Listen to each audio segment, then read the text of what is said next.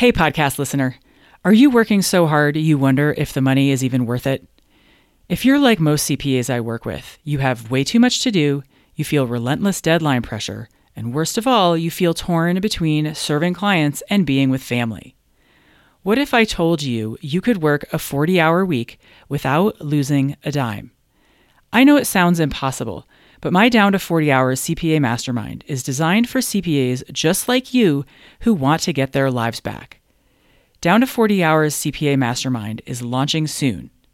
In it, you'll learn how to start getting your time back week by week, make your workload manageable while still bringing in plenty of revenue, what to put in your packages and how to price them, and so much more.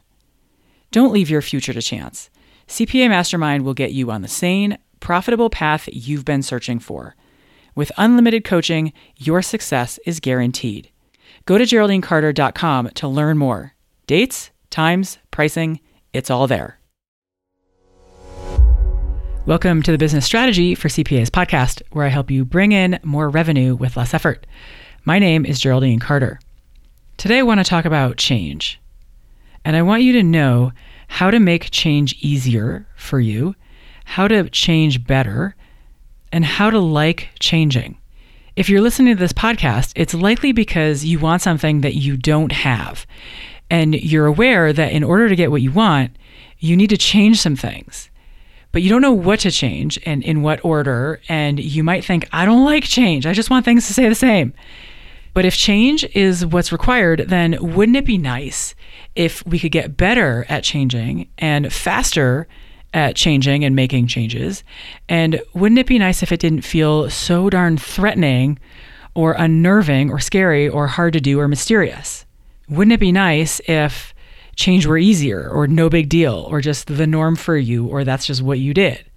If in your accounting practice you are already overworking and you don't change some things, you can imagine what might happen what's most likely is if you don't change your thinking or change how you feel or change your actions, if you keep doing what you have always done, you're going to stay on the same linear path. So if you're already overworking and you change nothing, it's only going to get worse. If you're already people pleasing and you change nothing, the effects of people pleasing are only going to get worse if you already say yes to too many things without first checking your capacity, you're going to get overextended. And if you keep saying yes, it's only going to get worse. If you underprice right now and you continue to underprice, the effects of underpricing are only going to get worse. If you think, I don't know how long it's going to take, so I guess I'll just bill by the hour, the effects of hourly billing, which lead to under earning, are only going to get worse if you don't plan out your time, if you don't plan out your work, if you allow yourself to get over capacity, overextended, or you allow yourself to get stressed and you stay there, you get into overwhelm and you allow yourself to stay there, or you avoid work and you're procrastinating and you stay there, the effects of those things are only going to get worse. More clients, more hours, more work, more stress, more hating your business, and considering throwing in the towel. So, what I have for you in a moment are the seven stages of change. And once you know the seven stages, then you can look at change and think, oh, okay, all I need to do is move through these seven stages. No big deal. I know where I am in the seven stages. But first, let me just give you an example of what this sounds like. So, some things that clients change are how they relate to their pricing. And when we first start working together, they think, I undercharge. It's just what I do. And then when we begin to move their pricing up, they think, I feel bad charging that much because it didn't take very long.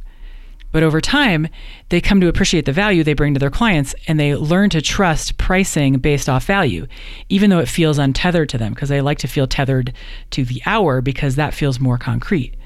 Over time, they begin to change their thinking from, I feel guilty charging this much because it didn't take me very long to do it. They change to, I'm worth it and this price is totally worth it to the client. They change their thinking. The feeling changes from guilt to trust to confidence, and the action changes from underpricing to pricing well. Then they can reduce their client load, then they have time to work on their systems, and that's how they make the same amount of money in half the time. But change can be uncomfortable for many people.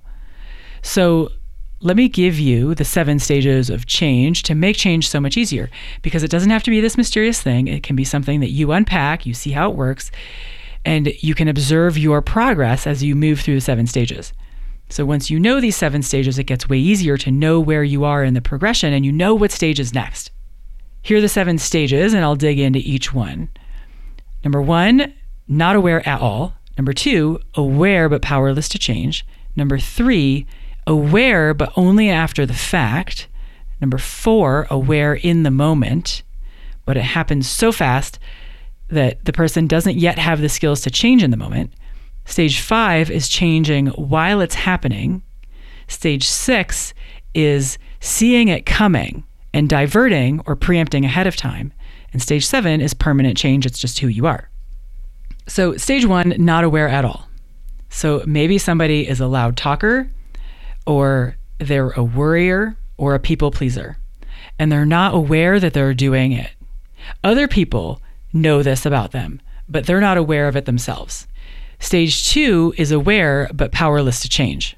So people in this stage will say things like, I'm just that way. I've been this way all my life. That's just who I am. They define themselves based on these characteristics or ways of being. And they lack awareness that they have agency over changing it. They think that they're powerless to change. There's nothing they can do about it. It's just who they are. Stage three is aware, but only after the fact. So this person at stage three has come to appreciate that maybe there's something that they can do about it, that they actually have an ability to make a change or do something differently. But they don't yet have awareness to change it during, in the moment. They are just becoming aware that they're doing it, and it's only after they do it that they see that they've done it. So this might be something for, let's just say, a people pleaser is they're not aware of it in the moment, but after the fact, they're like, shoot, why did I say yes to that? What was I thinking? The, I can't do that. Why did I say yes? What was, ah, why did I do that? And they're aware of it after the fact, but they're not aware of it during, right? So they start to see that change could be possible, but they're not yet skilled enough. They don't have enough presence of mind to be able to change it yet in the moment. So the next stage is aware in the moment. This is stage four. It happens so fast, but they don't yet have the skills to slow the moment down and change their habit. They can observe that they're doing it in real time, but they can't see how to not do it. They can't see how to stop it.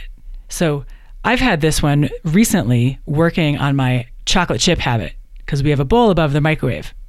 And I can observe my hand in the moment reaching for the cupboard door, grabbing a small handful of chocolate chips. Let's be honest, sometimes it's a big handful.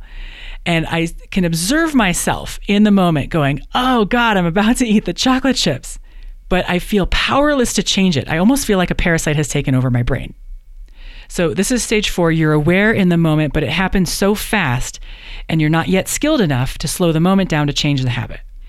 Stage five is changing it while it's happening right? You're in the middle of it. You can see it happening. You can feel it happening. You're like, oh God, here it's coming. I'm doing it. Oh God.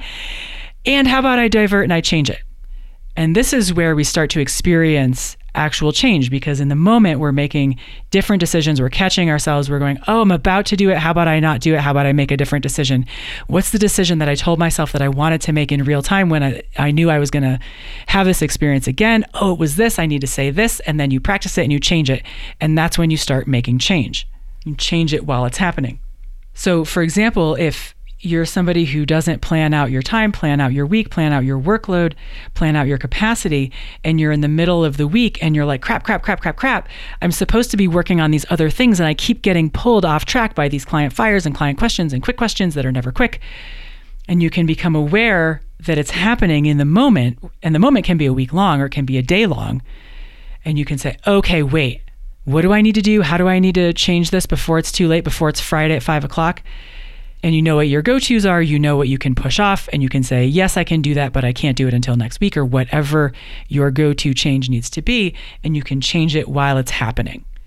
Stage six, after you've practiced changing it in the moment for a while, is you get better at seeing it coming right? You can feel the stress coming, you can feel the overwhelm coming, you can feel the desire to procrastinate or avoid, you can feel it coming, you can feel the hurry coming, you can feel the panic coming, you can feel the frenzy coming, and you're like, "Oh god, it's coming, here it comes.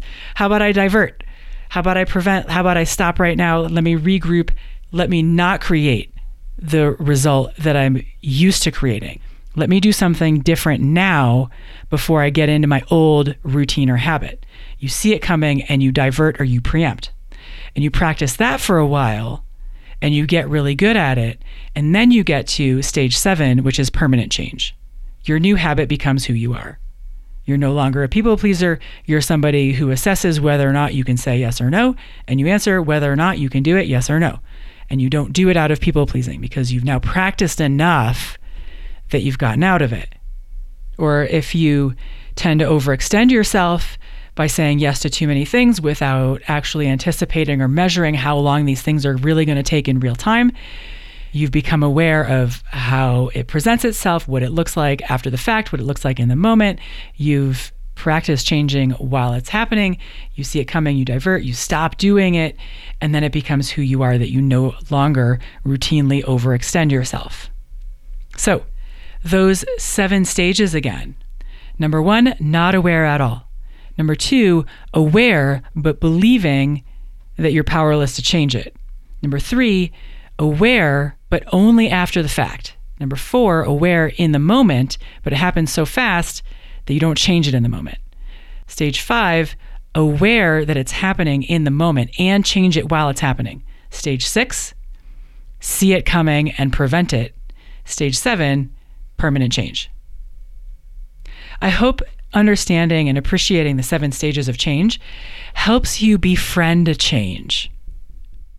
Because if you want to go from working 60 hours a week down to 40 hours a week, and then you want to go from working 40 hours a week down to working 25 hours a week, there's a lot of change in there that you get to make happen. So, change is just one piece of the big picture of how I help you bring in more revenue with less effort. Have an amazing day, and I'll see you next time. Hi again. Would you rather spend your weekends outside playing or at your desk? In Down to 40 Hours CPA Mastermind, we put an end to overworking while maintaining revenue. Go to GeraldineCarter.com to learn more. Dates, times, pricing, it's all there.